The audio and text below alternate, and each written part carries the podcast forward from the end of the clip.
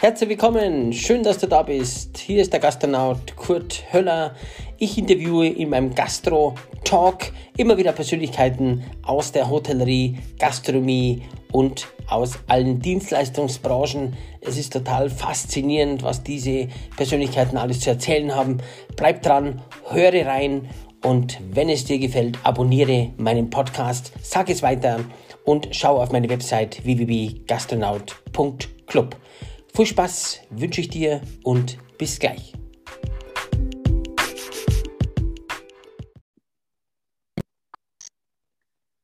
Herzlich willkommen bei einer neuen Folge vom Gastro Talk hier. Ich habe wieder einen ganz hochinteressanten, spannenden Gesprächspartner. Es ist nicht zu fassen. Ich äh, probiere schon Wochen, dass wir zusammenkommen. Er hat auch immer äh, Interesse signalisiert. Es ist natürlich äh, sehr stark beschäftigt wie halt äh, viele in der Gastronomie, wenn man natürlich auf hohem Niveau kocht. Wir blicken heute mal wirklich tausende von Kilometern und zwar Richtung Asien. Wir blicken nach Shanghai, einer der größten Metropolen, die es überhaupt gibt auf der ganzen Welt. Da kommen wir noch drauf. Und ich darf einen deutschen Spitzenkoch begrüßen, der in Hildesheim geboren ist. Und ich sage mal ganz schön Hallo und Servus nach Shanghai zum Stefan Stiller. Ja, Liebe Grüße aus Shanghai. Danke, danke. Herzlich willkommen, lieber Stefan. Ich erzähle anfangs immer, er ist ja Zwei-Sterne-Koch in einem wunderbaren Restaurant, dem Thai, Thailand-Restaurant. Da schauen wir uns, kommen wir noch drauf und ich erzähle am Anfang immer, wo haben wir uns denn kennengelernt. Also im Oktober 2019 war ich am Gourmet-Festival hier beim Modehaus Engelhorn in Mannheim über den Tristanbrand auf der zweiten, dritten Fläche, da waren natürlich viele Sterneköche da. Da habe ich gelesen, Stefan Stiller, also wir kannten uns vorher nicht. Ich habe die Dame natürlich schon mal in der Fachpresse gehört. Da denke ich mir, Stefan Stiller, da denke ich mir irgendwie China, schaut ja gar nicht so chinesisch aus, hat extra hier ein, ein gab es so ein Booklet hier, wo der Stefan dann hier drin ist mit Foto und er hat damals gekocht, gebratene Jakobsmuschel, Steinpilz, Dashi-Butter, Bacon, Jam, Lauchpüree, eingelegte Chimie-Pilze. Genau, dann bin ich dahin und haben ein nettes Gespräch gehabt. Das bedeutet, jetzt haben wir bald Zweijähriges und ich bedanke mich recht herzlich für deine wertschätzende Zeit. Wir haben Zeitverschiebung nach Shanghai plus sechs Stunden. Und ja, lieber Stefan, geboren wann, wo? Ich habe schon gesagt, wo in Hildesheim und äh, bist du ein deutscher Koch. Wie kommt man denn nach Shanghai? Was waren deine Stationen, wenn du das schon mal uns ein bisschen erzählst? Und schön, dass du dir Zeit nimmst. Ja, warum Shanghai ist natürlich eine lange Geschichte. Also ich hab, äh, bin in, im Norddeutschen aufgewachsen, äh, bin da auch zur Schule gegangen. Ich bin äh, nach äh, Geburt in Hildesheim, aber in Celle aufgewachsen, zur Schule gegangen und habe dann da in den 80ern äh, meine Ausbildung zum Koch äh, gestartet und beendet. Das war damals im Fürstenhof, Relais Chateau Hotel. Damals gab es das Restaurant Entenfang noch. Heute gehört das Haus zur Althof-Gruppe. Und ähm, äh, zu, zu der Zeit hatte der Entenfrank, als ich da meine Ausbildung gemacht hatte, noch keinen Michelin-Stern, aber die haben dann, ich glaube, Ende der 80er oder irgendwann gab es dann da auch den, gab es da mal einen Stern. Mhm. Und äh, das Restaurant ist aber vor ein paar Jahren haben die das, glaube ich, zugemacht. Ich glaube, das liegt doch daran, dass Celle nicht unbedingt die Gourmet-Destination äh, ist und äh, natürlich da das auch eher äh, konservativ ist. Ah, wie auch immer, da habe ich meine Ausbildung gemacht und ähm, habe dann äh, mal äh, ein Jahr in, in Ende der 80er in den Schweizer Stuben gearbeitet, was eine tolle Zeit war mit äh, Dieter Müller damals noch und ähm, äh, tollen Leuten, die wir da, die, die da in dem Jahr mit dabei waren, wie, wie der Bobby Breuer zum Beispiel, Stefan Marquardt äh, und, und viele andere, die also auch heute äh, zum größten Teil recht bekannt sind. Frank Oehler, ähm, so, solche Leute, das war, war eine tolle Zeit und habe dann über Stationen noch im Norden, ich habe äh, dann relativ früh in Celle auch äh, eigene Gastronomie gemacht, äh, über einige Jahre und bin dann ähm, in ähm, Ende der, acht, Ende der 90er in der Pfalz gelandet. Habe dort äh, im Deidesheim, im äh, Deidesheimer Hof ein Jahr als Küchenchef gearbeitet, im Schwarzen Hahn, mhm. damals auch mit einem Michelin-Stern und, und recht guten Bewertungen und äh, habe dann äh, anschließend äh, die, das Gasthaus zur Kanne in Deidesheim mit mhm. meiner Frau und zwei Partnern wieder eröffnet und das haben wir dann äh, fünf Jahre lang betrieben. Da gab es nach relativ kurzer Zeit auch einen Michelin-Stern für unser kleines Gourmet-Restaurant, was wir damals hatten. Und äh, nur nach fünf Jahren war das, ähm, in Partnerschaften ist es ja manchmal so, dass ähm, das gut geht oder manchmal auch nicht so gut geht. Und da war es so, dass wir gesagt haben, das war schön, aber es war auch schön, als es vorbei war. Und ähm, das war dann äh, Anfang, Anfang, der, Anfang 2000, 2003, 2004. Und ähm, zu dem Zeitpunkt war es dann so, dass unsere Tochter zwei Jahre alt war und meine Frau und ich überlegt haben, wo, wo geht es jetzt hin? Wir hatten viele Angebote auch aus der Region, aus der Pfalz und äh, wir haben viele Gespräche geführt und dann war so eine Idee, dass wir gesagt haben, na, vielleicht sollte man mal was ganz anderes machen, mal irgendwo ganz anders hingehen und da kam ein Angebot, äh, als Küchenchef für ein neues Konzept nach Shanghai zu gehen. Mhm. Und äh, das war natürlich im ersten Moment ein, äh, ja. wir haben es eher sport, sportlich genommen und auch nicht wirklich ernst oder ich hatte es nicht wirklich ernst genommen. Ich bin dann nach, nach London geflogen für ein, ein Vorstellungsgespräch, wo ich auch dann für die Inhaber dieses äh, neuen Restaurants kochen musste, mit noch einigen anderen Köchen, die sie da auch interviewt haben. Und äh, Shanghai musste ich erstmal, als, als dieses Angebot kam, auf die Karte gucken. China, klar, aber wo, wo, wo zur Hölle ist Shanghai? Und äh, damals gab es auch noch nicht so, Anfang der 2000 gab es noch nicht, noch nicht so diesen Hype über China und äh, die, die, vielen, vielen Reportagen, die über den letzten, in den letzten äh, zehn Jahren entstanden sind. Das gab es damals noch nicht. Ich musste erstmal auf die Karte gucken, wo, wo ist denn überhaupt Shanghai? Und ähm, naja, nach diesem äh, Vorstellungsgespräch dem Kochen haben die das nochmal in Paris gemacht mit verschiedenen Köchen, die sie sich da angeguckt haben und dann wollten sie mich einstellen. Äh, daraufhin sind dann äh, meine Frau, Tochter und ich äh, nach, eine Woche nach Shanghai gekommen, 2004, um uns das, das hier mal so anzugucken. Das war Stefan äh, hochinteressant, äh, das war der Club Shanghai dann, oder? Ja, genau, das war Club Shanghai. Das war so ein klassisches äh, eher französisch orientiertes äh, Gourmet-Restaurant, mhm. was da aufgemacht wurde. Und äh, es war ein spannendes Konzept. Das war interessant äh, für uns. Äh, ich habe dann, nachdem ich eine Woche in Shanghai war, einen Arbeitsvertrag unterschrieben und dann sind wir im August 2004 nach Shanghai umgezogen. Was aus, dem was beschaulichen, aus dem beschaulichen Deidesheim mit, äh, mit äh, äh, ich weiß gar nicht, wie viele Einwohner Deidesheim hat, aber vermutlich unter, unter, unter äh, 2.000, 3.000. Ja. Also aus dem beschaulichen Deidesheim sind wir dann in die Millionenmetropole Shanghai umgezogen, wo halt äh, zu dem Zeitpunkt waren wir, waren es glaube ich Anfang 20 Millionen. Jetzt haben wir hier, glaube ich, äh, Ende 20 Millionen, fast 30 Millionen Menschen. Ja, was natürlich schon eine andere Größenordnung ist. Es ist unvorstellbar, es ist unvorstellbar, wenn man sich das überlegt, von Deidesheim nach Shanghai.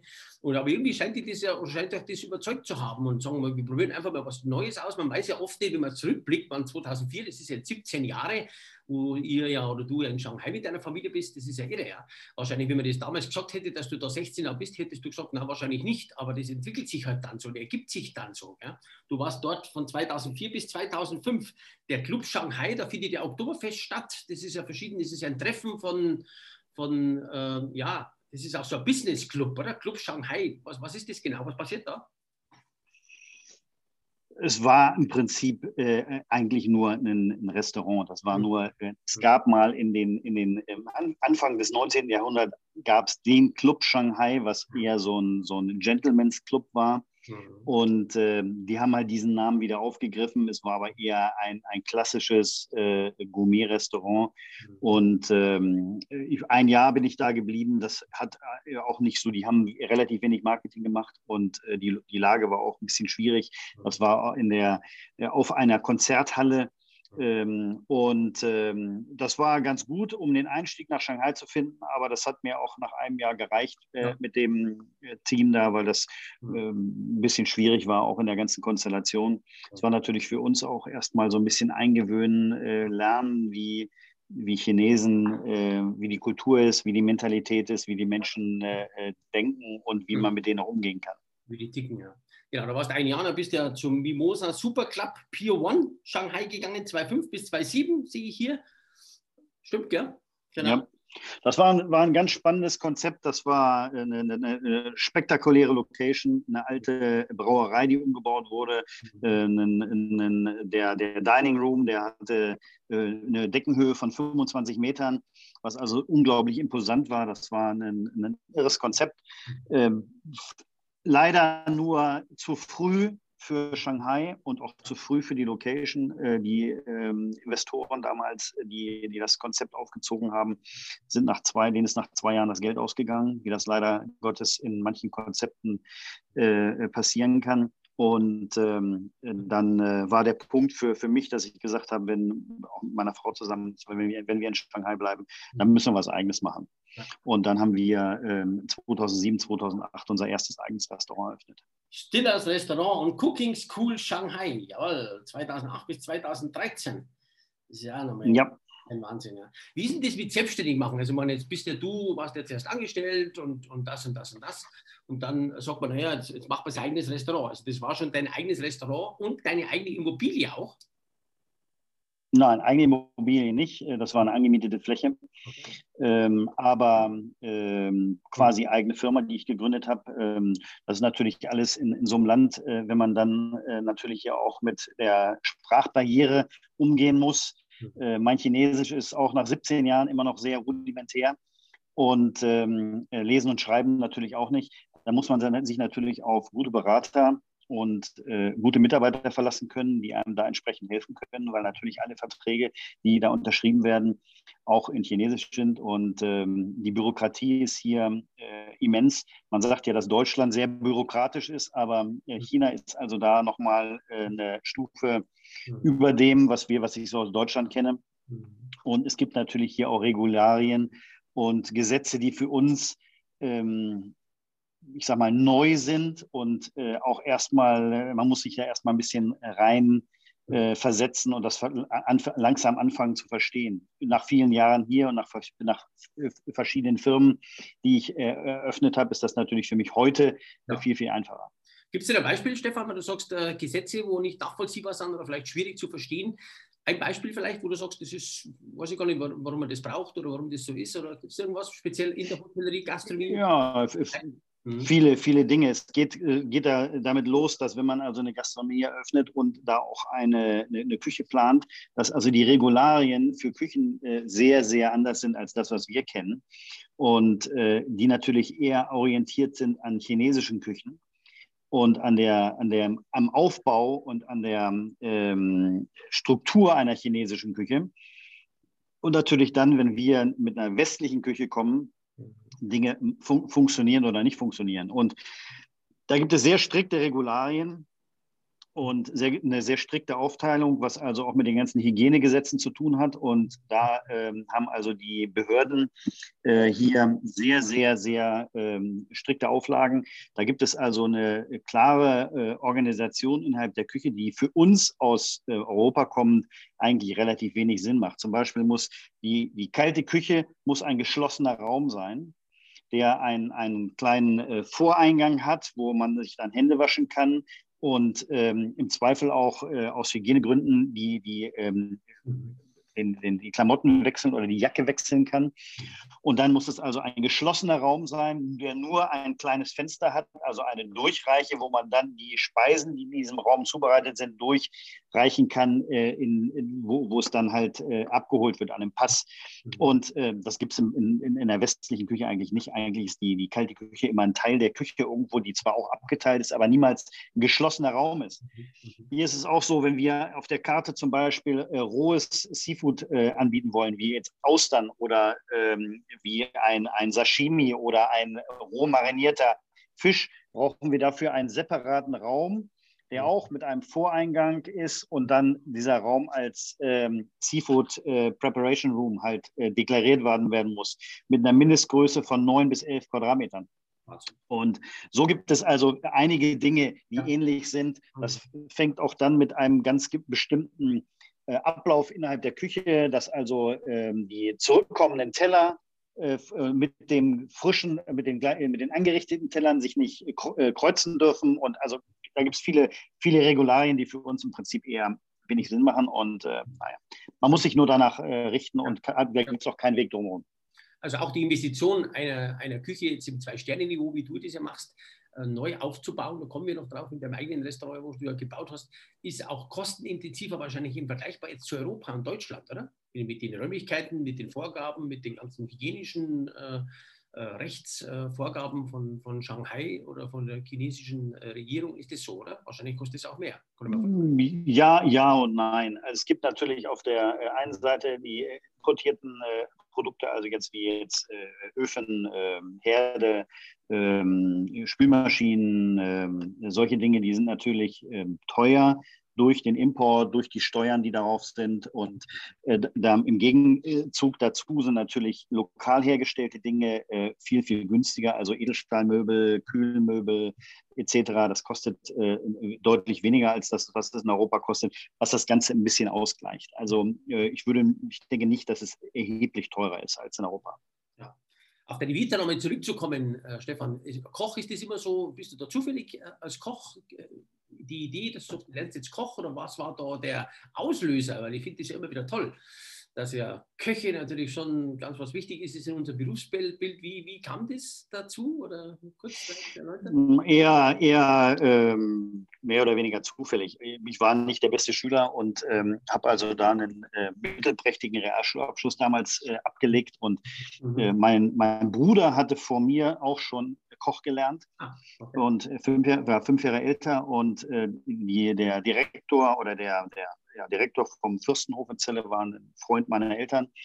Und so ist mein Bruder da gelandet, äh, der also auch nicht unbedingt der beste Schüler war. Und dann fand ich das ganz cool, so die Arbeitszeiten und es war was anderes abends. Und äh, habe ich damals ein, Praktikum gemacht, so in der, ich weiß gar nicht, wann das war, in der neunten Klasse oder was macht man dann irgendwo so ein Betriebspraktikum. Das habe ich da gemacht und das fand ich alles ganz cool und das war irgendwo schon eine spannende Geschichte, denn so ein ähm, Bürojob konnte ich mir nie vorstellen da irgendwo in der Bank zu landen oder in der Versicherung oder, oder sowas, das war mir alles irgendwo viel zu langweilig und, und das war auch nicht, nicht passend für mich. Und äh, Handwerk, äh, meine Kochen ist auch Handwerk, aber ich meine Handwerk jetzt äh, in, in, der Richtung irgendwo in einen, einen richtigen äh, Handwerksberuf wie Tischler ja. oder ähnliches zu gehen, war auch nichts für mich.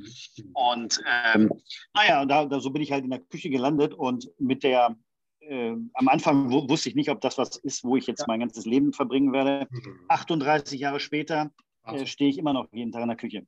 Ja, ich finde das toll. Ich finde das toll. Du wirkst jetzt auch nicht ausgelaugt oder so direkt, äh, sag mal, so Erschöpfungszustand, obwohl es ja anstrengend ist. Aber das ist ja immer eine Frage der Systematik, der Organisation. Ich sehe ja hier in dem Restaurant, wo du gesagt hast, 2008 bis 2013 hast du mir hier eine Pressemitteilung geschickt, PDF, das sind ja allein schon hier, sehe ich ein Staff-Team von 40 Personen hier, hier gezählt. 40 Leute haben hier schon ja. gehabt, 2008 bis 2013 in deinem, in deinem Cooking School. Also das ist ja schon mal ein totaler Wahnsinn. Und dein Bruder ist ja noch Koch. Nein, nein, nein. Mein Bruder ist lange, hat äh, das lange, äh, vor langer, langer Zeit an den Nagel gehängt. Er ist äh, leider vor äh, anderthalb Jahren verstorben. Ach, und ähm, ähm, nein, der hat, er ist lange, lange nicht, hat lange äh, das vor langer, langer Zeit an den Nagel gehängt. Ja. Und äh, ja, ich bin, bin da halt da mehr oder weniger hängen geblieben, ja. Und ich meine, es ist ja eine Gastronomie ist ja eine, eine schöne, ein schöner Beruf oder eine schöne Berufung.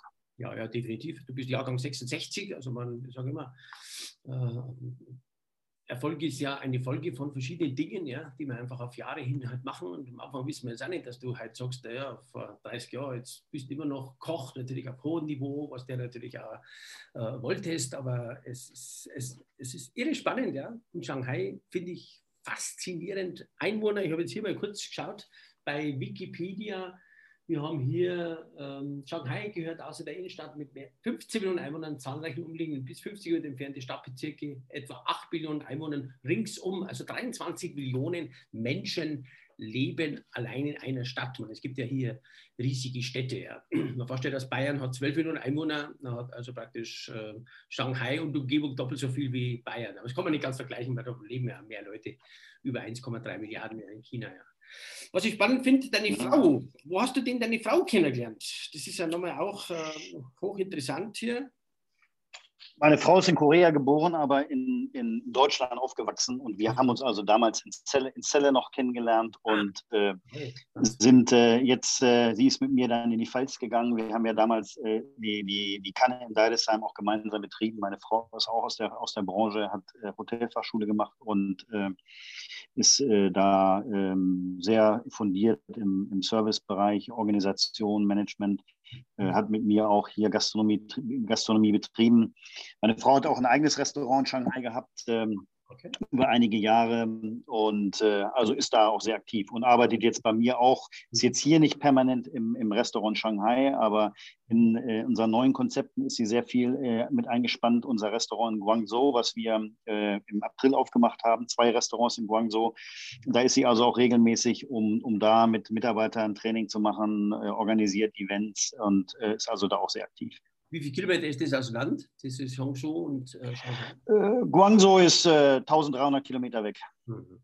Also mit Fliegen oder, oder wie, wie kommt man da hin? Oder wie macht man das? Ja, ja. Zwei Stunden, zwei Stunden Flugzeit. Flugzeit, gell? Was dann ja, ist ja, Geht. Du, du gerade dort bist und, und nicht kannst und so, und dann habe ich das ja geschaut, das hast ja zwei, also sprich, habt ja drei Restaurants insgesamt, oder? Davon ein Zwei-Sterne-Restaurant, ja. jetzt eben dieses eben in Shanghai, das wunderbare, genau und dann eben zwei Stück in diesem Ort Chengdu. Wie spricht das genau aus? Guangzhou. Guangzhou. Guangzhou ist, der, ist die Hauptstadt von Südchina. Das ist Capital von, von Südchina. Äh, Guangzhou, äh, Kanton, was früher Kanton genannt wurde, hm. da kommt die kantonesische Küche her. Also die südchinesische Küche hat ihre, ihre Wurzeln in Guangzhou, was früher Kanton genannt wurde, heißt jetzt Guangzhou. Und äh, das ist also die, äh, äh der südchinesische Bereich ist, ist Kanton und also dann damit äh, Guangzhou. Und Guangzhou hat 16 äh, Millionen, 18 Millionen, sowas in den Dreh, also auch eine, eine mittelgroße Stadt hier in China. und halt äh, Haupt, Haupt, Hauptstadt von, von Südchina. Der, der südchinesische Bereich Shenzhen, was quasi an Hongkong angrenzt, hm. Ähm, diese Ecke Shenzhen, Guangzhou sagt man Greater Bay Area. Greater Bay Area mit Shenzhen äh, äh, ähm, äh, und Guangzhou in, und anderen, anderen Städten haben so in, in etwa 60 Millionen. Da ist der Einzugsbereich, sind 60 Millionen Menschen. Das ist vorstellbar.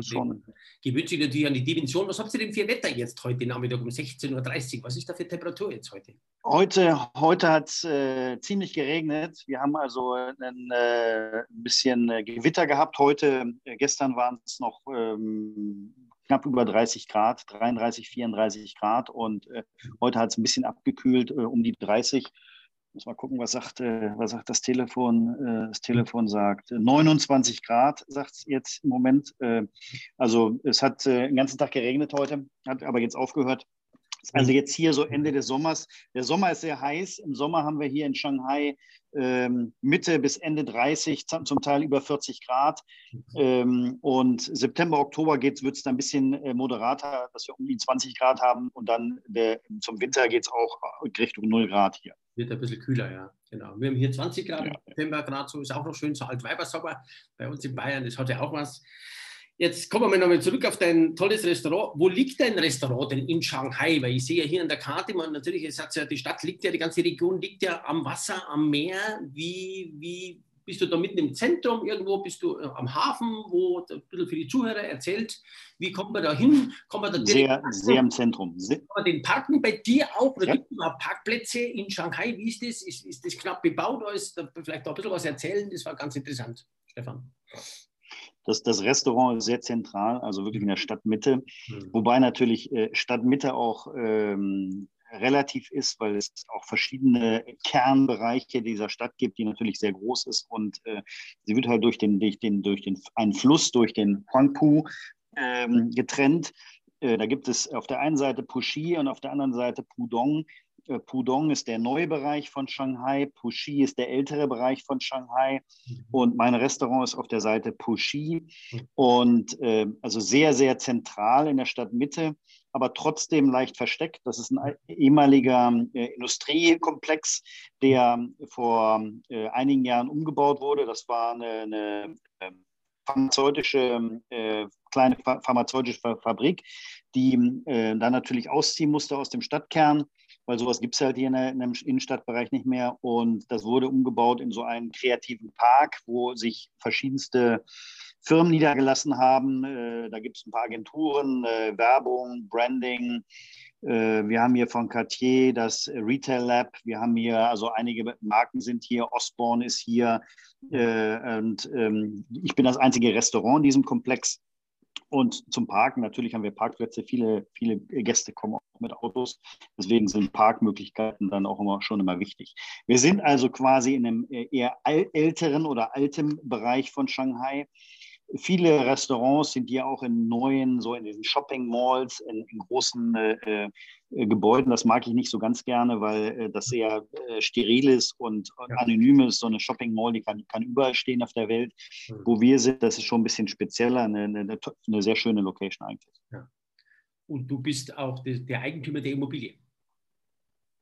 Nein, nein, nein. Sowas ist schwierig zu kaufen. Das ist alles, äh, das gehört dem der Regierung. Das nimmt dann so ein, ein Developer auf, der das dann umbaut und renoviert und ähm, dann kann man mieten. Also hier ist äh, Miete. Wir haben jetzt gerade den ersten, die ersten fünf Jahre unseres Mietvertrags verlängert auf weitere fünf Jahre und ähm, äh, sowas geht nur zur Miete. Ja. Und in so einer Stadt wie Shanghai äh, haben wir natürlich auch einen äh, Mieten oder einen Mietspiegel, der sicherlich für äh, deutsche Verhältnisse eher äh, extrem ist oder sehr hoch ist. Also hier sind Mieten von äh, 20, 30, 40, 50.000 Euro im Monat eigentlich eher normal, äh, je nach Größe und Lage. Und äh, also das ist ähm, eine ganz normale Geschichte hier. Und darf man fragen, was du Miete zahlst? Ungefähr? Da in diesem, diesem ich, ich, habe, ich, habe hier eine, eine, ich habe hier eine sehr kleine Location. Äh, insgesamt habe ich hier nur ähm, so um die 250 Quadratmeter. Mhm. Und mein Restaurant ist ja auch nur sehr klein, also ich habe ja nicht so viele Plätze. Und äh, meine Miete ist in, in, in, in Euro, in Euro circa, lass mich mal überlegen, in Euro sind das circa 17.000 im Monat. 17.000 mhm. Euro und dann kommt ja natürlich sämtliches noch dazu, wie Nebenkosten, Strom und so weiter und sonstiges. Ja. Du bist ja gleich mal bei 20 oder 22.000 yep. Euro. Wie viele Plätze, also schon Wahnsinn, das muss ja alles mal, wie viele Öffnungstage hast du? Hast du einen Ruhetag oder ist dort jeden Tag auf? Wir haben zwei Ruhetage. Wir haben Sonntag, Montag geschlossen und äh, sind nur fünf Tage die Woche geöffnet und machen auch nur Dinner. Also es gibt nur einen Service pro Tag. Also wir machen fünf Services pro Woche. Und äh, ich habe im, in, im, Restaurantbereich haben wir 28 Plätze. Mhm. 28 Plätze und davon wie viele Mitarbeiter dann hast du dann insgesamt in deinem Taiwan? In, insgesamt, insgesamt haben wir mit, äh, mit meinem Büro und ähm, all dem, was dazugehört, knapp 40 Mitarbeiter. Mhm. Ja. Wenn ich mir das jetzt so schaue, 40 Mitarbeiter, 17.000 Euro und äh, 25 Plätze.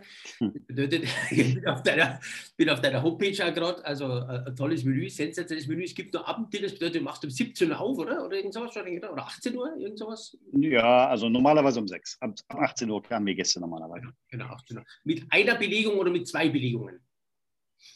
Wir machen nur eine Belegung, weil wir ja ein, ein Menü anbieten und äh, mit dann doch relativ vielen äh, kleinen Gerichten und äh, wir wollen die auch nicht so sehr hetzen.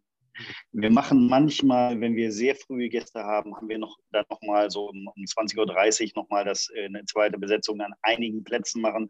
Aber in der Regel halten wir es, dass wir mit 30, äh, maximal 30 oder ein bisschen mehr als 30 Kuvert äh, am Abend äh, voll sind. Also das ist äh, sonst sehr schwierig für uns auch in der ganzen äh, Organisation, Ablauf, Vorbereitung, äh, Mise en place. Das ist sonst sehr schwer.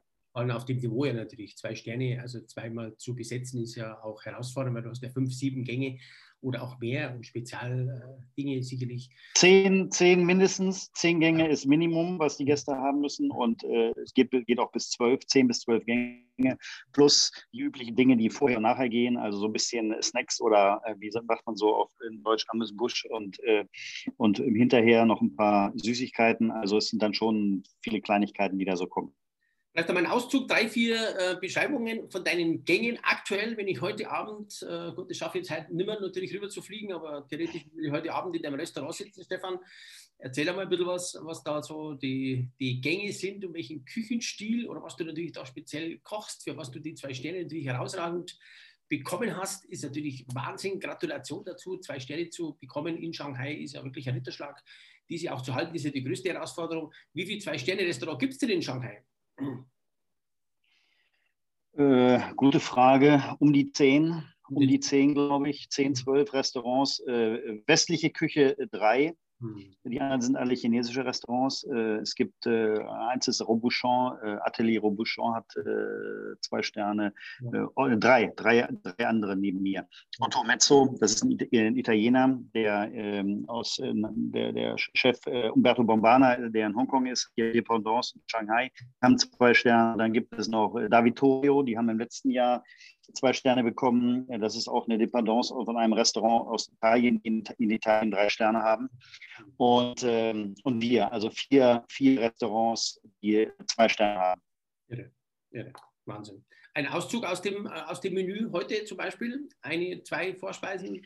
Vielleicht erzählen? ja, wir haben, äh, wir, haben, wir haben eine sehr regionale, eine sehr saisonale Küche, wo wir mit sehr vielen saisonalen und regionalen Zutaten arbeiten. Und äh, wir haben ähm, äh, alle sechs Wochen wechselt das Menü. Mhm. Wir haben gerade vor zwei Wochen äh, unser neues Menü gestartet. Ja. Äh, wir haben dabei sehr viele ja, wirklich lokale Zutaten, mit denen wir arbeiten. Mhm.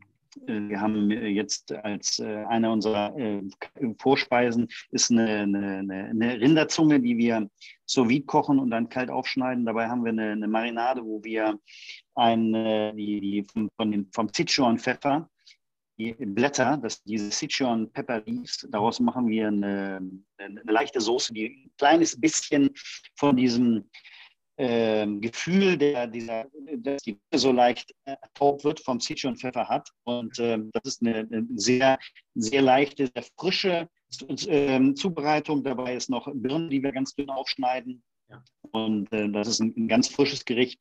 Wir haben äh, ein Gericht mit Jakobsmuscheln, wo wir die Schwimmblase vom Fisch mitverwenden. Fischmore sagt man dazu, sehr chinesische, sehr chinesische Zutat.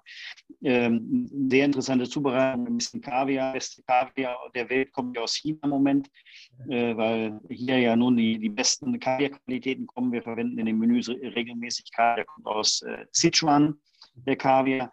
Ähm, also wir, wir arbeiten mit, versuchen mit, soweit es geht, sehr viel regionalen Zutaten zu arbeiten. Wir haben im Moment im Hauptgang eine Taube, die kommt äh, von der Chongming Island, die ist äh, circa zwei Stunden entfernt von äh, Shanghai, eine große Insel, wo viel äh, Landwirtschaft ist. Und da haben wir einen Bauern, der für uns die Tauben äh, züchtet. Äh, tolle Qualität. Von denen du auch kennst, wahrscheinlich, wahrscheinlich schaust du dir die Produzenten auch an, die wirst du wahrscheinlich kennen, oder? Den Produzenten. Zum Teil, zum Teil, so wie es geht. Äh, wir haben sehr viel, was natürlich aus dem Westen von China kommt, also äh, aus der, äh, aus, aus der Yunnan-Provinz. Yunnan-Provinz sind äh, drei dreieinhalb Flugstunden. Da geht man, da springt man natürlich nicht mal, mal so schnell rüber, aber Yunnan kommen äh, tolle, tolle Pilze, viel Gemüse. Sehr viele Zutaten. Also wir, wir ähm, sourcen da sehr lokal, also chinesisch. Wir haben im Süden von China ähm, haben wir auch sehr viele tolle Zutaten. Mein Restaurant in Guangzhou hat extrem viel Zutaten, die wir aus dem Bereich äh, Südchina finden. Also tolles Wetter, tolles Klima und äh, also da, da ist schon sehr viel möglich hier. Ja, und das Menü, ich sehe hier gerade jetzt hier Nummer, Nummer zwei, dauert denn wie lange, wenn du sagst, du kreierst ein neues Menü, man, das schüttelt man ja nicht aus dem Arm, das muss auch ausgedacht werden, das muss entwickelt werden, das muss probig gekocht werden. Wie lange dauert denn sowas und wie lange läuft denn das Menü jetzt, bis das nächste dann kommt, ein neues? Und wie lange dauert das, bis ein neues Menü, Menü, Menü Nummer, Nummer zwei ist jetzt gerade in Guangzhou, dann bist du gerade auf der Webseite von unserem Restaurant in Guangzhou. Äh, in Shanghai sind wir bei, bei, bei Menü Nummer 34, äh, weil wir also halt quasi immer nummerieren. Mhm. Und äh, in Shanghai wechseln wir alle sechs Wochen und im Prinzip der, äh, der, der äh, mhm. Prozess der Entwicklung äh, läuft ständig. Wir haben keine Unterbrechungen. Also das ist im Prinzip ein, ein ständiger Prozess der Entwicklung. Mein äh, Küchenchef hier, ein junger Franzose, mhm. äh, der mit mir jetzt hier drei Jahre schon arbeitet, ist äh, extrem kreativ, ist auch für mhm. uns ein bisschen im, im Bereich R&D äh, zu, zuständig, also in Entwicklung. Äh, ein sehr kreativer, mit dem ich dann gemeinsam die Gerichte ausarbeite, der ich ähm, habe viele, ich gebe ihm viele Informationen, Ideen, sage, probier dies, probier das. Er kommt mit tollen Ideen raus und dann arbeiten wir, feilen wir an den Gerichten, an den Rezepten, bis wir dann ein neues Menü zusammen haben und was im Prinzip immer, ist, wir, wir, wir stoppen dabei nie. Das ist ein konstanter, konstanter Prozess der Entwicklung, wo wir also immer an neuen Ideen arbeiten und feilen, bis wir dann äh, innerhalb von sechs Wochen ein neues Menü wieder zusammen haben. Das läuft ständig durch. Und wenn ich jetzt heute einen Tisch reserviere oder möchte einen reservieren, wann, wie lange muss ich den warten? Dass ich einen Platz kriege? Mm, in, in, Shang, in Shanghai im Moment drei Wochen, drei, drei Wochen, drei, dreieinhalb Wochen circa. Mhm. Ähm, die Chinesen im Allgemeinen reservieren nicht sehr lange im Voraus und sind eigentlich immer eher spontan. Ähm, und wir, ja, wir, wir sind im Moment, wir sind nicht auf Monate im Voraus ausgebucht, mhm. aber in der Regel ja zwei, drei, vier Wochen im Voraus, je nach, je nach äh, Saisonalität auch. Jawohl. Und jetzt komme ich und speise bei dir im, auf zwei Sterne Michelin-Niveau natürlich zehn Gänge mit äh, allem drum und dran und Weinbegleitung. Was darf denn das kosten oder wie viel Geld darf ich denn herrichten oder wie viele Kreditkarten brauche ich dazu? Unser Menü äh, jetzt in der, in der größten Ausfertigung mit zwölf Gängen kostet den Euro äh, 287. Mhm. Und äh, Weinbegleitung äh, haben wir verschiedenste Optionen dafür auch. Wir haben auch eine rein deutsche Weinbegleitung. Ähm, das ist, äh, wir haben, wo ich also auch Spitz, Spitzen, Spitzenwinzer, ja, Spitzenwinzer aus Deutschland äh, dabei habe, also wirklich äh, aus der Pfalz einiges, aber auch tolle Winzer von Mosel, Rheingau, äh, nahe. Wir haben äh, aus der Pfalz im Moment vom, vom Rebholz einen, super schönen Spätburgunder, den wir zur Taube servieren. Großartiger Wein. Äh, Weinbegleitungen sind von äh, 120 Euro bis äh, die äh, deutsche Weinbegleitung ist, glaube ich, so um die 200, äh, knapp unter 200 Euro. Ja, denke mal, weil natürlich der Wein ja auch wahrscheinlich auch mit Zölle, oder mit der ganzen Importsteuer, äh, kann mir vorstellen, dass es auf ja. Wein ja auch die Zölle, also natürlich jetzt, man Rebholz, klar, der Wein kostet die Flasche ja schon mal äh, 30 Euro, aber dann natürlich noch China rüber und so, das muss ja alles kalkuliert werden. Ja. Kostet, hier, kostet, hier knapp das, kostet hier knapp das Doppelte. Ja, denke mal. Einkaufspreis. Denke mal, ja. Bis er hier ist. Mit, mit, der ganzen, mit der ganzen Logistik und mit äh, den Importtaxen, die dabei sind, mhm. sind wir bei knapp dem Doppelten hier. Also das ist äh, eine Flasche Wein, die in Deutschland oder in Europa 10 Euro kostet, bis ich sie hier habe, kostet sie 20 Euro. Und ähm, das ist halt, äh, da, da muss man halt durch. Wein ist relativ teuer hier. Äh, Qualitätsweine sind, sind sehr teuer. Deutscher Wein ist eher ja. eine Nische. Äh, es wird, wird auch bekannter, aber natürlich sind da die, die Franzosen und Italiener ein bisschen stärker ver vertreten. Ja, denke ich mal, weltweit vom, rein vom, vom, ja, vom Image vom halt ist einfach eher, halt eher verbreitet etc. Jetzt kommen wir mit zehn Leuten zum Essen, zehn Gang-Menü und natürlich eine tolle deutsche Weinbegleitung, weil wir natürlich einfach eine Trend- oder Gastrotour machen durch Shanghai. Dann mit Wein mit Aperitif und äh, hin und her, dann 5000 Euro bin ich hier los. Genau, circa. Ja, aber das ist ja sicher einmaliges Erlebnis. Ich komme auf alle Fälle, du hast ja gesagt, ich soll immer kommen. Also das steht auf meiner, auf meiner Bucketliste. Ich habe also eine Bucketliste, eine Löffelliste. Eine Löffelliste ist übrigens eine Liste, bevor wir den Löffel abgeben, was wir noch alles erledigen sollten, können. Wir schaffen ja nicht alles, aber ein paar so Dinge wie Shanghai ist schon sehr spannend. Ja. Ganz toll, was du ja alles erzählst, äh, Fakt zu deinem Zwei-Sterne-Restaurant, dieser Michelin, zwei Sterne jetzt in China vom, vom, vom, vom Testing, vom, man, diese Standards sind ja weltweit gleich. Oder gibt es einen minimalen Unterschied zwischen jetzt europäische Michelin Testung, zwei Sterne, ein bisschen, also Nuancen oder, oder, oder wie, wie, wie, du kannst ja das einordnen, ja, weltweit, also auf deutschem Niveau, auf italienischem Niveau, auf französischem Niveau. Du bist ja auch äh, hier Präsident von, jetzt muss ich nochmal schauen, dass ich nichts verkehrt sage, von dem, wo haben wir es denn? Bocuse Ja, wo wir uns erst gesprochen haben. Genau. Also, Bocuse Genau. Bocuse d'Or äh, hm. natürlich einen Einblick jetzt natürlich auch in das, in das, ja, in das weltweite Michelin-Arbeiten ähm, der Tester und auch natürlich der, was gibt es da nur, gibt es da minimale Nuancen jetzt rein vom, oder wie ist es? Ähm, würde ich eher sagen, nein. Ähm, sagen manche, dass äh, Asien äh, positiver oder äh, einfacher ist, hier Sterne zu bekommen als in Europa. Mhm. Sehe ich nicht unbedingt so. Ähm, es ist natürlich, man muss, man muss das differenzieren, äh, was asiatische Küche betrifft und was westliche Küche betrifft. Ja. Für asiatische Küche äh, habe ich in, in Michelin-Sternen-Restaurants hier in, in China äh, oder in Asien ja. gegessen, wo für mich die Bewertung auch eher schwierig nachzuvollziehen war. aber ich sage immer, ich maße mir nicht an, das zu äh, beurteilen, weil ich mit dieser Küche mhm. nicht aufgewachsen bin und die, die Ursprünge der Küche nicht, nicht auch nicht wirklich äh, manchmal nicht ganz genau begreifen kann. Ich kann zwar sagen, was mir schmeckt mhm. und was ich gut finde, aber ob das authentisch ist und ob das et etwas ist, was jetzt auch ähm, den, den, den Wert von einem, einem, zwei oder drei Michelin-Sternen hat, kann ich schlecht beurteilen. Was westliche Küche betrifft, äh, denke ich, haben wir hier äh, sehr äh, ähnliche oder ich würde sagen gleiche Voraussetzungen, wie es auch in Europa ist. Und ähm, ich denke, da ist, ist kein, kein wesentlicher Unterschied. Wir haben hier also auch Tester, äh, die äh, aus der ganzen Welt kommen. Äh, wir haben natürlich hier auch ein Michelin-Tester-Team, was lokal ist. die sind, haben ihre, ihre Base in Hongkong Mhm. aber äh, testen Mainland China. Ja. Und äh, ich denke, die sind gut ausgebildet. Äh, es gibt hier nun schon den Michelin Guide äh, Shanghai im sechsten Jahr. Ja. Wir haben Ende Oktober den, äh, den, der neue Guide gelauncht. Die haben ja Covid-bedingt das Jahr viel verschoben. Äh, Guangzhou sollte schon den Launch im Ende Juni haben, haben es dann auf äh, August verschoben, von August nochmal verschoben auf September. Wir haben jetzt in äh, zehn Tagen, am 22. September haben wir in Guangzhou den Launch von dem Guangzhou Guide.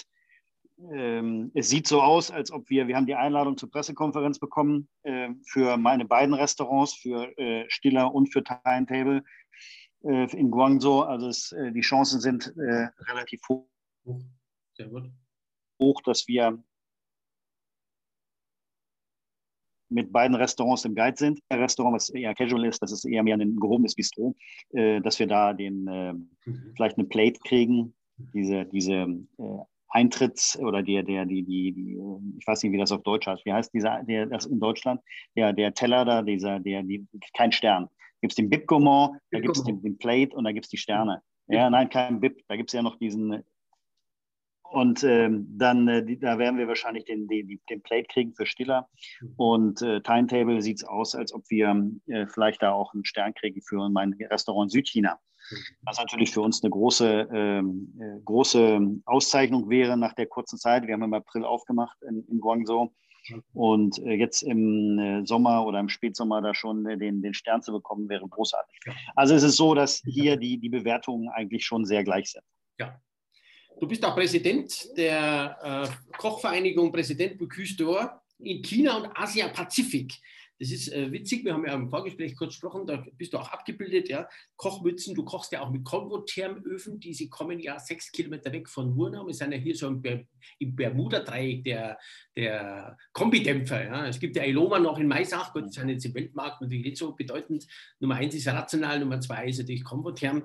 Und äh, da bist du der Präsident, das ist ja auch nochmal spannend. Und du darfst oder bist einmal im Jahr immer in Frankreich, in Lyon, oder? Da, erzähl mal da ein bisschen was drüber. Ja. Ähm, Bocuse d'Or ist ja ein globaler Event. Äh, mhm. diese, dieser Wettbewerb findet ja global statt. Das heißt, äh, es gibt äh, nationale Ausscheidungen, es gibt kontinentale Ausscheidungen und dann gibt es das Finale in Lyon, was alle zwei Jahre stattfindet. Und ähm, äh, die nationalen Ausscheidungen, also jetzt hier für China, da bin ich verantwortlich, das zu organisieren. Bin Präsident für Bocuse d'Or China äh, seit über zehn Jahren. Und äh, dann äh, gibt es die kontinentale Ausscheidung für unsere Region hier, dann halt Asia Pacific, was also auch mit, ähm, ja. äh, wo Australien, Neuseeland äh, dabei sind und dann halt ganz Asien äh, was also immer ein großartiger Event ist, auch alle zwei Jahre stattfindet. Und dann die Länder, die sich dort qualifizieren, gehen zum Finale nach Lyon, was also äh, alle zwei Jahre stattfindet, jetzt Covid-bedingt im letzten Jahr ausgefallen ist.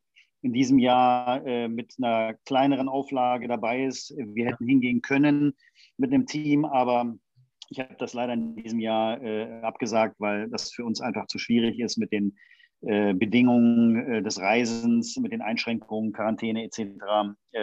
das ist ein bisschen schwierig. Deswegen haben wir das erstmal für uns in diesem Jahr eingestellt. Im nächsten Jahr organisiere ich im Ende Februar, Anfang März die China-Auswahl für den Bocuse d'Or China. Ja. Und dann sehen wir, wie wir vielleicht äh, äh, den Asia Pacific Event nächstes Jahr auch, auch, organisieren. Ja, ganz toll. Ganz toll, hochinteressant, wo du überall äh, engagiert bist und dich einbringst. Ja. Welche deutschen Spitzenköche oder Freunde von dir haben dich zuletzt besucht und waren bei dir im Restaurant schon essen? Im Moment natürlich nicht so viele, weil man natürlich nicht nach China reinkommt. Äh, es gibt ja keine, keine Visa für, für, für äh, Einreisen seit über, über einem Jahr. Äh, da kommt natürlich keiner rein. Mhm. Aber ich habe hier in den letzten Jahren viele Besuche gehabt und einige Freunde, die hier waren. Juan Amador hat mich hier vor Jahren besucht, als er seinen dritten Stern damals aber noch in Deutschland bekommen hat. Mhm. Da haben wir ein großes Fest gefeiert hier gemeinsam. Und ach, waren viele, viele, viele Freunde waren hier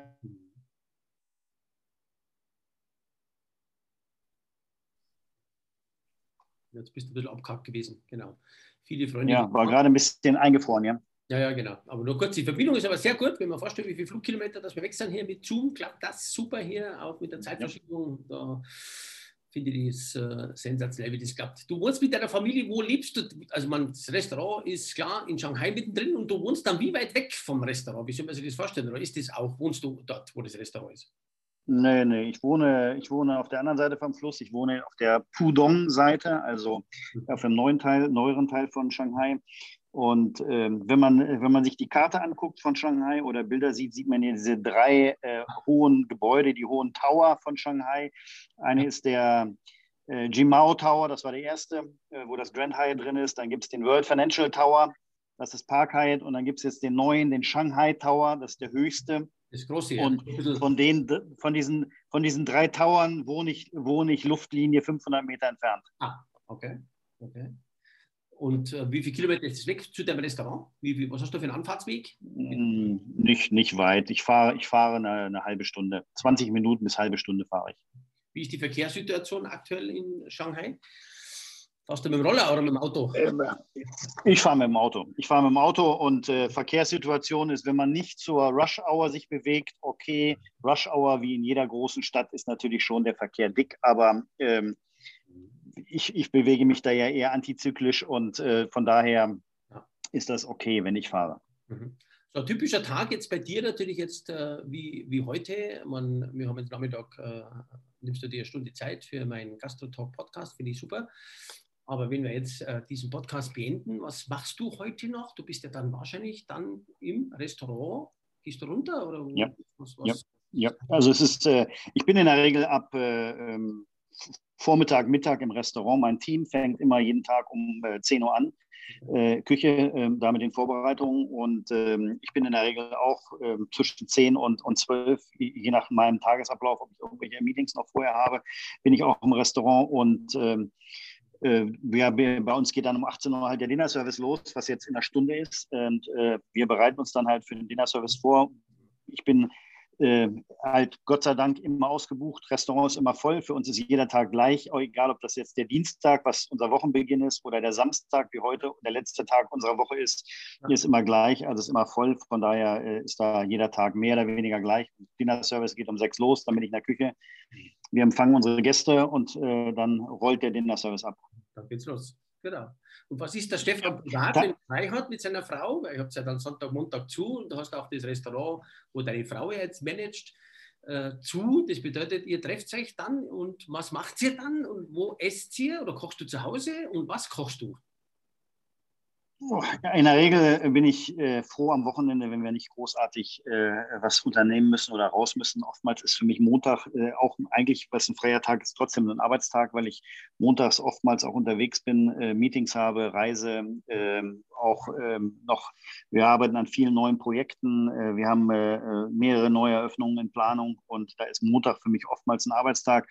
Sonntag bin ich immer froh, wenn ich zu Hause bin und entweder dann in der Regel äh, koche ich eher wenig zu Hause. Äh, dann bestellt man was oder wir gehen was essen irgendwo und äh, ab und an, wir haben einen kleinen Garten, schmeiße ich mal ein Barbecue an und dann legen wir einen Steak auf den Grill mhm. und machen eine Flasche Wein auf. Also ganz, ganz normal, ganz relaxed. Ja, für die tolle Stefan, deine Tochter, wie du sagst, 2004 ist sie rübergegangen, war sie zwei, dann ist sie ja jetzt 18 oder so, oder, die Tochter? gerade 20 geworden äh, vor, vor ein paar Tagen und meine Tochter lebt seit äh, über zwei Jahren in London. Äh, ist da in, studiert, ist da an der Universität in London und äh, geht jetzt ins dritte Studienjahr in London und ähm, ist äh, da in der Uni. Super. Ganz gut. Und steigt vielleicht einmal irgendwie, vielleicht auch in die Gastronomie ein, was, wie immer. Schauen wir mal. Sicher nicht, sicher nicht, weil sie in eine ganz andere Richtung einschlägt und äh, sicherlich nicht in Gastronomie gehen wird. Nein. Nein. Ja. Wird, vermutlich wird sie Juristin werden und äh, im Moment studiert, studiert sie, was äh, ähm, das heißt auf Englisch äh, PPE, das ist äh, Philosophy, Politics and Economics. Also Philosophie, Politik und äh, Wirtschaft, das ja. ist, was sie jetzt studiert und äh, wird vermutlich dann äh, Jura hinterher äh, schieben, äh, das vielleicht in den USA äh, und ein Jurastudium und dann eher in, der, in eine andere, ganz andere Richtung geht, ja. als, als was wir machen, also keine Gastronomie. Dann grüßen wir doch einmal die Tochter recht herzlich, die wird ja auf dem Podcast mal hören. Genau, viel Spaß. Wie heißt sie? Wie heißt Zoe. Zoe? Zoe. Zoe, yes. liebe Grüße Zoe yes. nach London, jawohl, zu dir und toi toi toi, weiterhin mit deinem Studium, finde ich sensationell. Stefan, wir haben jetzt gesprochen, du sprichst ja auch, also man natürlich, Deutsch ist ja logisch, äh, Wurzeln, äh, Englisch ist auch klar und Chinesisch sprichst du äh, schon ziemlich gut, fließend. Äh, Nicht wirklich. Nicht, nee, rudiment, rudimentär äh, äh, ein bisschen verstehe versteh einiges, aber für eine Konversation ist es nicht ausreichend. Ich habe das mal ganz am Anfang, als wir hier waren, habe ich da auch unter, Unterricht genommen, Stunden, aber das ist, äh, habe ich eingestellt, als ich gemerkt habe, dass man das sehr schwer neben dem Full, Fulltime-Job erledigen kann. Man muss sich dann eine Auszeit nehmen, man muss dann drei, sechs Monate wirklich Auszeit und das Fulltime machen so eine Sprache. Und ich bin jetzt auch nicht die sprachbegabteste Person der Welt. Ja. Ähm, ich bin ganz froh, dass mein Englisch ähm, sehr ordentlich ist und damit kommt man hier ganz gut klar. Ich habe halt auch sehr gute Mitarbeiter um mich, um mich drumherum, die dann entsprechend auch übersetzen können. Großteil meiner äh, Küchencrew ist auch extrem gut in Englisch und das geht eigentlich ganz prima. Die Küchensprache, Stefan, heute Abend oder überhaupt generell ist Englisch.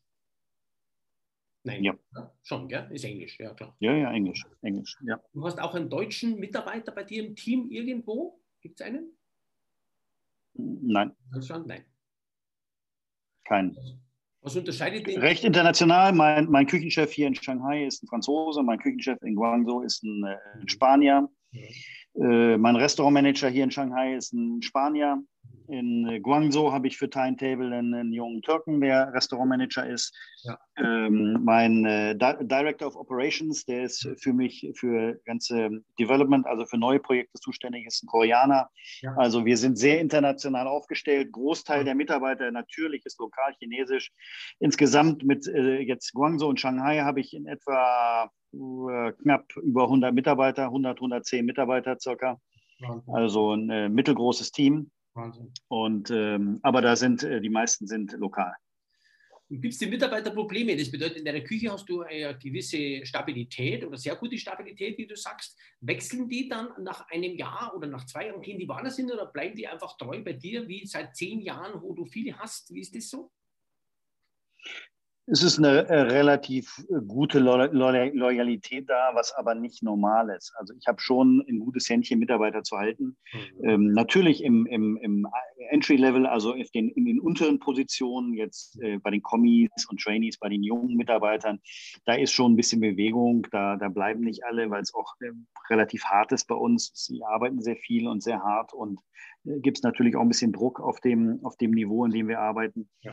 Ähm, aber im, im, äh, ähm, im Managementbereich, also im, im Senior-Level, äh, sehr wenig Bewegung. Meine Zuschefs, äh, Chefdepartys, Küchenchefs arbeiten alle lange mit mir.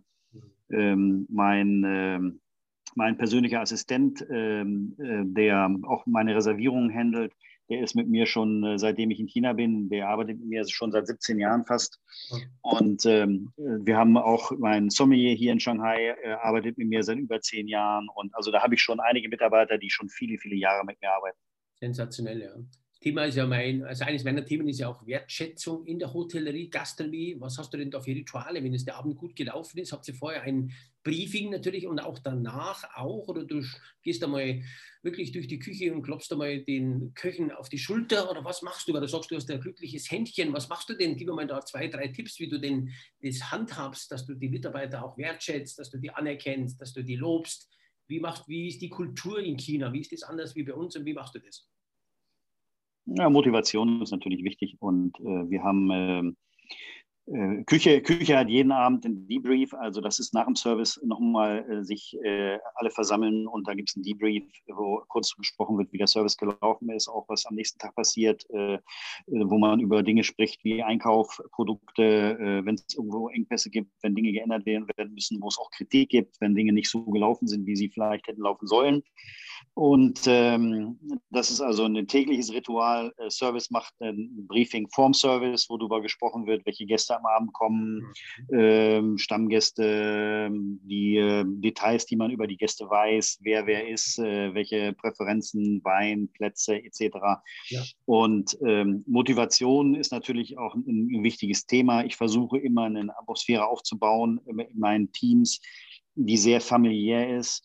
Ähm, wo jeder auch weiß, jeder einzelne Mitarbeiter auch weiß, dass er wirklich wichtig ist für mich im Team. Und ähm, ich auch weiß, ähm, dass sie nicht einfach nur eine Person, nicht nur einfach einen Job haben, sondern dass ich auch ein bisschen Background weiß, was, wer macht was, was ist deren Familie, geht es ihnen gut, ähm, was haben sie für Probleme und ähm, dass man auch ein bisschen individuell auf die einzelnen Mitarbeiter eingeht. Äh, da verbringe ich relativ viel Zeit mit.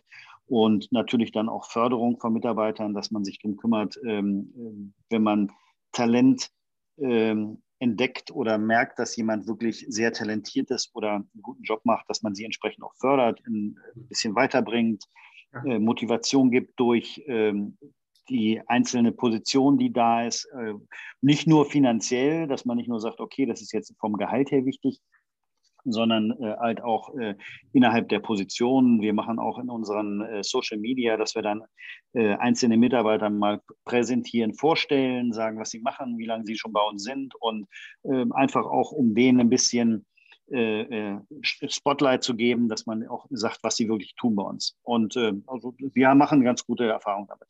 Ja. Sehr gut, das ist ja wichtig, weil das Team ist ja entscheidend. Bildest du auch aus, Stefan, bei dir? Es gibt ja in dem Sinne hier keine Ausbildung. Es gibt hier äh, äh, lokale Culinary Schools in China, wobei die sind sehr fokussiert natürlich auf chinesische Küche und was da in, in, in der Richtung Western Cuisine gemacht wird, ist eher, eher sehr basic. Mhm. Wir haben äh, viele junge Köche, die zu uns kommen, die aus ähm, äh, internationalen Schulen kommen. Die kommen äh, von äh, Institut Paul Bocuse aus Lyon, die kommen von der, äh, aus Lausanne, von der Hotelfachschule, die kommen vom, mhm. Äh, aus Amerika, vom, vom CIA, vom Culinary Institute of America, äh, aus all diesen Schulen haben wir also junge Köche, die zu uns kommen, Chinesen, die da im Ausland auch in den Schulen waren mhm. und jetzt natürlich Praxis brauchen. Die haben Theorie gelernt, die brauchen die Praxis, die kommen zu uns und starten bei uns als Trainee oder als Kommi und können sich dann natürlich weiterentwickeln und äh, auch dann äh, äh ents entsprechend befördert oder äh, ja, höhere Positionen bekommen. Und das ist in dem Sinne quasi Ausbildung, die wir hier machen. Genau, also die, der Struktur, wie es wir in Deutschland haben, mit dreijähriger Ausbildung zum Koch äh, etc., das gibt es ja in China alles so in der Form nicht. Ja. Diese Schulen, die es ja auch in, in, Bangkok und in Thailand gibt, ja, so kulinarische Kochschulen, wo man sich halt ausbilden lassen kann, in dem Sinne aber natürlich nicht diese Tiefe, diese, diese fundierte äh, Ausbildung, die es bei uns gibt. Wie gesagt, du bedienst dich halt dann von ausländischen äh, Partnern, ja, die wo zu dir kommen. Und gibt es den Fachkräftemangel auch bei dir? Weil hier haben wir ja Fachkräftemangel in allen Branchen. Ist das, wie ist das in China? Wenn jetzt, jetzt hören bei dir vier gute Köche auf aus irgendwelchen Gründen, was ich nicht hoffe und äh, dir äh, niemals wünsche, sondern eher, dass die noch viele Jahre bleiben. Aber jetzt hören einmal drei auf einmal auf aus irgendwelchen Gründen. Wie kann man die dann sofort ersetzen, zeitnah, oder ist das herausfordernd? Für mich Gott sei Dank kein so großes Problem, weil wir haben viele Bewerbungen, wir haben eine lange äh, Liste von, wir haben einen dicken Stapel von Bewerbungen liegen. Wir können, wenn bei uns ein Wechsel ist, immer relativ schnell auffüllen. Ähm, es sind sehr viele, die für uns arbeiten wollen, aus verschiedensten Gründen. Äh, allgemein ist es äh, für andere Gastronomien, für Hotels auch nicht so einfach, ähm, gerade in Städten wie Shanghai. Die, äh, die Shanghainese sind eigentlich nicht so wirklich äh, dafür bekannt, dass sie in, in Hotellerie oder Gastronomie arbeiten wollen, weil da wird dann in dem Moment nicht genug Geld bezahlt und da muss man zu hart arbeiten. Aber das ist wie überall so. Und ähm, in dem Sinne, äh, wir sind da in einer, einer, einer Position, die sehr, sehr gut ist. Wir finden eigentlich immer genug Mitarbeiter. Aber im Allgemeinen ist es genauso wie im Rest der Welt, dass es nicht so einfach ist, junge Menschen für unseren Job zu begeistern. Ja, denke mal, ja. Du bist ja der einzige Zwei-Sterne-Koch in Shanghai oder in China wahrscheinlich überhaupt, oder? Gibt es noch einen Kollegen von dir, der auch auf dem Niveau kocht, den Deutschen? Deutsch? Nein. Nein. Die einzigen, die einzigen Deutschen in Asien, die, die auch äh, zwei Sterne haben, sind in Bangkok die, die beiden, die Zwillinge, die genau. Syring. Genau, jawohl. Äh, die haben, äh, die haben zwei Sterne, aber ansonsten gibt es in Asien niemanden, der, der deutsch ist und, und in dem, auf dem Level ist. Ja, finde ich toll. Glückwunsch nochmal dazu. Finde ich sensationell, weil du natürlich auch unsere Kultur und natürlich irgendwo werden ja schon das deutsche Wissen und unser Ausbildungssystem äh, groß natürlich auch begrüßt, äh, weltweit natürlich auch und über Kontakt nach Amerika auch oder Las Vegas oder so oder auch nach Rom, äh, überall. Man, weltweit ist ja schon unser, unser Können, was wir so in die, Welt, äh, in die Welt präsentieren, also schon gefragt und natürlich auch respektvoll, oder? Das spürst du wahrscheinlich auch, wenn du irgendwo hinkommst, oder? Als Deutscher ist ja schon irgendwie auch, ähm, ja, sind die da irgendwie, wie verhalten sich die? Wie ist das von der Kultur her? Man sagt, ach, sie sind Deutscher, ah, das ist ja toll und, und, und, great. Was, was, was gibt es da für Meinung? Wie ist das so? sehe ich eher ein bisschen differenziert, weil das Problem ist in der Regel, dass mit deutscher Küche eher die äh, bayerische Küche in, äh, äh, gesehen wird. Das Stereotyp ist dann da doch immer sehr klar. Das ist äh, äh Wurst, Bratwurst, äh, Sauerkraut, Schweinsachse und, und Bierkrüge. Das ist immer das Stereotyp von deutscher Küche. Und im, im Ausland, besonders in Asien, ist also mehr oder weniger völlig unbekannt, dass es in Deutschland auch eine, eine, eine gehobene Küche gibt, eine feine Küche gibt dass es in Deutschland auch Restaurants mit Michelin-Sternen gibt. Das ist also völlig unbekannt. Die deutsche die deutschen äh, Spitzenköche sind in, in, in, äh, in Asien oder in, eigentlich im Rest der Welt mehr oder weniger unbekannt. Und äh, da sind äh, dann doch Franzosen eher äh, bekannt ja, und äh, andere, andere Nationalitäten. Da ja. kennt man eher einen Alain Ducasse oder einen Joël Robuchon, auch wenn er jetzt schon verstorben ist, oder ähnliche andere Namen sind dann eher, eher bekannter. Aber äh, da ist äh, deutsche Küche kennt da kein Mensch und das ist also eher unterentwickelt. Hm. Genau, da leistest du auch deinen Beitrag dazu. Wir beleuchten da mal kurz, Stefan, deine, deine Vita oder deine, deine Hobbys. Äh, was hast du denn für Hobbys, wenn du Zeit hast? Was machst du in Shanghai? Was kann man denn machen? So, ähm, ich habe ich hab relativ wenig Zeit zu, zu Hobbys. Also ich bin, äh, bin kein Golfspieler oder, oder Tennisspieler oder äh, ähnliches. Ähm, da bleibt mir in meinem Tagesablauf relativ wenig Zeit. Ich, mhm. ich reise gerne. Äh, das ist was, was ich äh, sehr, sehr gerne mache, was natürlich im Moment leider Gottes sehr eingeschränkt ist. Äh, ich bin da eingeschränkt auf, auf China, weil wir hier im Moment ja auch nicht so einfach raus können, können schon, aber das Wiederkommen und die entsprechende Quarantäne ist natürlich ein Problem. Also Reisen ist eigentlich was, was ich sehr gerne mache. Kulturen, Länder kennenlernen und Küchen natürlich entsprechend auch. Das ist was, was ich sehr, sehr gerne habe angenommen, es würde morgen ein Telefonanruf bei dir äh, starten, jemand ruft dich an und sagt, ach Herr Stiller, jetzt habe ich gehört, dass Sie ja da so ein tolles Restaurant machen. Welche Persönlichkeit, und der würde dich natürlich jetzt in Shanghai in ein ähnliches Restaurant irgendwo hin entführen und würde sagen, Herr Stüller, ich möchte mich unbedingt mit Ihnen treffen. Wer könnte das sein, wo du sagst, auf den Anruf wartest du seit Jahren, entweder Politiker oder Star oder jemand aus Deutschland oder jemand, wo du sagst, ah ja, das ist ja toll, ich möchte seit Jahren mich mit dir treffen. Wer könnte das sein? Oder Schauspieler oder Weltstar? Wer, wer könnte das sein, wo du sagst, mit dem möchte ich unbedingt mal zum Essen hingehen und wo würde der hingehen? Gute Frage. Also ähm, von, der, von der kulinarischen Seite her äh, würde ich äh, sehr gerne mal äh, Alain Ducasse treffen und äh, vermutlich mit ihm in seinem Restaurant in Monaco äh, essen. Ein äh, bisschen Sprachbarriere, weil er nicht wirklich gut Englisch spricht und mein Französisch eher bescheiden ist. Mhm. Aber Alain Ducasse würde ich sehr, sehr gerne mal kennenlernen. ich schätze ihn sehr. er ist ein Visionär, er ist ein, ein großartiger Unternehmer äh, natürlich auch ein, ein, großartiger Koch, aber vor allen Dingen, denke ich, ein großartiger Unternehmer mit, mit tollen Visionen und was der, was er aufgebaut hat, ist schon spektakulär. Und äh, doch äh, schon, äh, äh, ich würde, würde im gleichen Atemzug äh, Joël Robuchon sagen, aber leider Gottes ist er ja verstorben. Ja, für mich auch, im, im, auch auf, auf, dem gleichen, auf dem gleichen Level ein, ein Visionär, der irre Sachen gemacht hat, der irre Sachen auf die Beine gestellt hat. Großartiger Chef.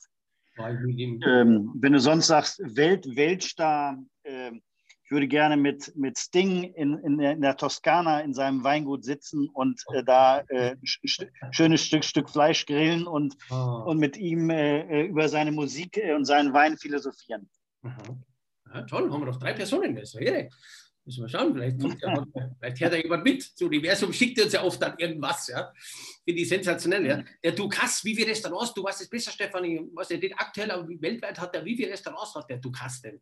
Ja, der in Frankreich schon. Keine Ahnung. Äh, kein, keine Ahnung, wie, wie viele er insgesamt hat, weiß ich nicht. Er hat ja ja. Äh, Paris gerade geschlossen. Mhm. Äh, äh, also Plaza Essani hat er gerade zugemacht. Und, ähm, aber er hat, er hat viele Restaurants, er hat viele, viele Michelin-Sterne. Er hat, äh, aber er ist ein, ein großartiger Unternehmer, der also große Visionen hat, der so vielfältig auch aufgestellt ist. Er hat ja auch eine, eine Hotelkooperation, was quasi vergleichbar ist mit Relais Chateau, was er aufgebaut hat. Er hat, er hat, er ist sehr vielfältig aufgestellt mit auch unterschiedlichsten Konzepten, mit Bistro-Konzepten, Brasserie-Konzepten, Kaffeekonzepten, Schokolade. Er macht also, er ist in sehr vielen Bereichen äh, äh sehr, sehr stark äh, und äh, ist da also, hat viele, viele Standbeine und ist also ein großartiger Unternehmer und äh, für mich also wirklich ein Visionär.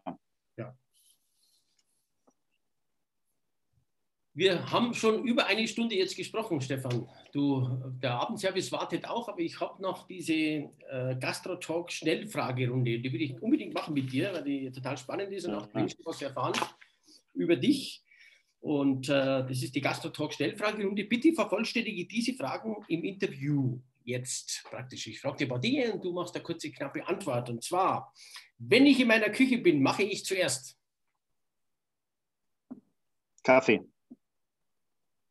In drei Jahren bin ich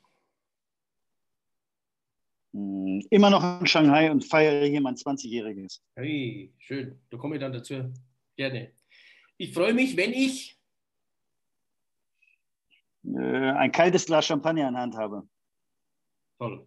Ich mag nicht, wenn hm, Menschen nicht ehrlich zu mir sind. Luxus bedeutet mir Luxus bedeutet mir, wenn ich, dass ich meinen mein Tagesablauf äh, selbst bestimmen, selbst und frei bestimmen kann. Mhm. Shanghai ist für mich äh, der Nabel der Welt und meine Homebase. An China mag ich besonders. China mag ich besonders. Hier, hier ist alles möglich. Hier ist nahezu alles möglich. An Deutschland mag ich besonders. Die Natur, Tradition, Geschichte, Historie. Kochen ist für mich mein Leben. Was würdest du denn verändern auf der Welt, wenn du es könntest? Sofort. Also was würdest du sofort verändern auf der Welt, wenn du es könntest? Covid abstellen. Covid? Haben wir abstellen haben wir gar nicht gesprochen, gell? das finde ich sensationell, genau, über eine Stunde, ohne Covid, jawohl, das werden wir noch ein bisschen, ein bisschen mehr so begleiten, aber es, genau, abstellen, finde ich gut. Ja. Dein Lieblingszitat oder Motto, lieber Stefan, ist oder lautet? Gibt es ein schönes Zitat von äh, Auguste Escoffier. Ja. War ja einer der, der größten Köche der, des äh, 18. Jahrhunderts, äh, sagte, sagte äh, eine gute Küche ist das Fundament des Glücks. Eine gute Küche ist das Fundament des Glücks. Das ist doch. Ein Glücks, ja. Das ist doch wunderbar.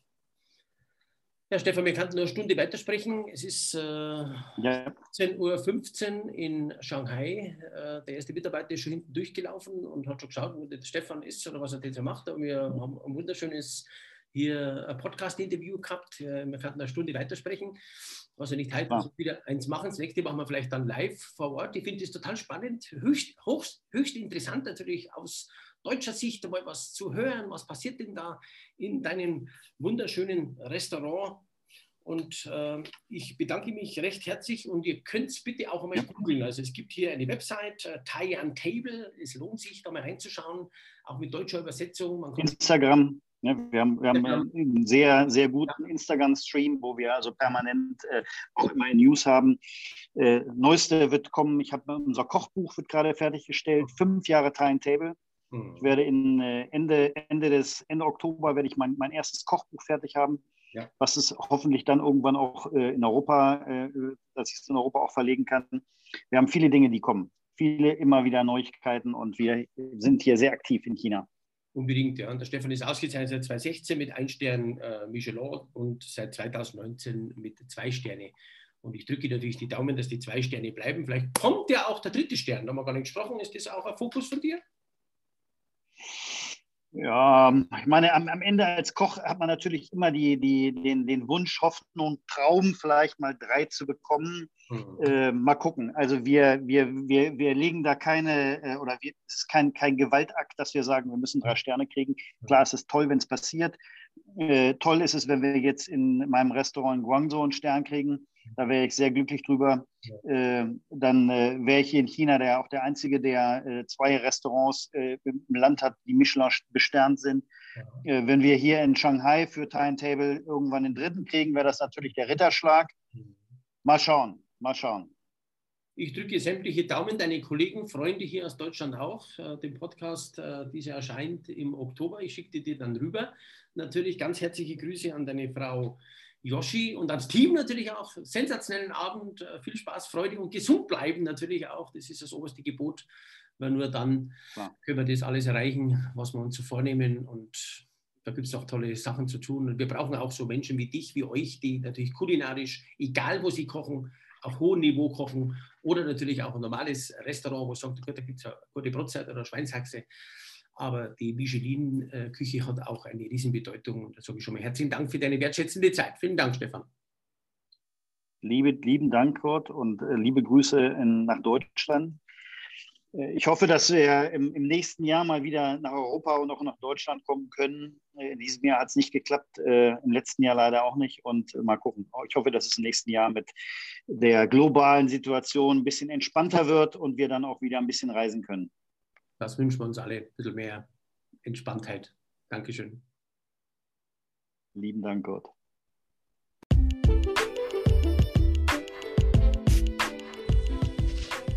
Vielen Dank, dass du bei meinem Gastro-Talk hier dabei warst. Wenn dir diese Episode gefallen hat, dann kannst du gerne natürlich alle Folgen abonnieren hier bei Spotify oder iTunes und mich natürlich auch gerne bewerten. Herzliche Grüße und vielen Dank, sagt der Kurt Höller, der Gastronaut hier aus Monau in Oberbayern.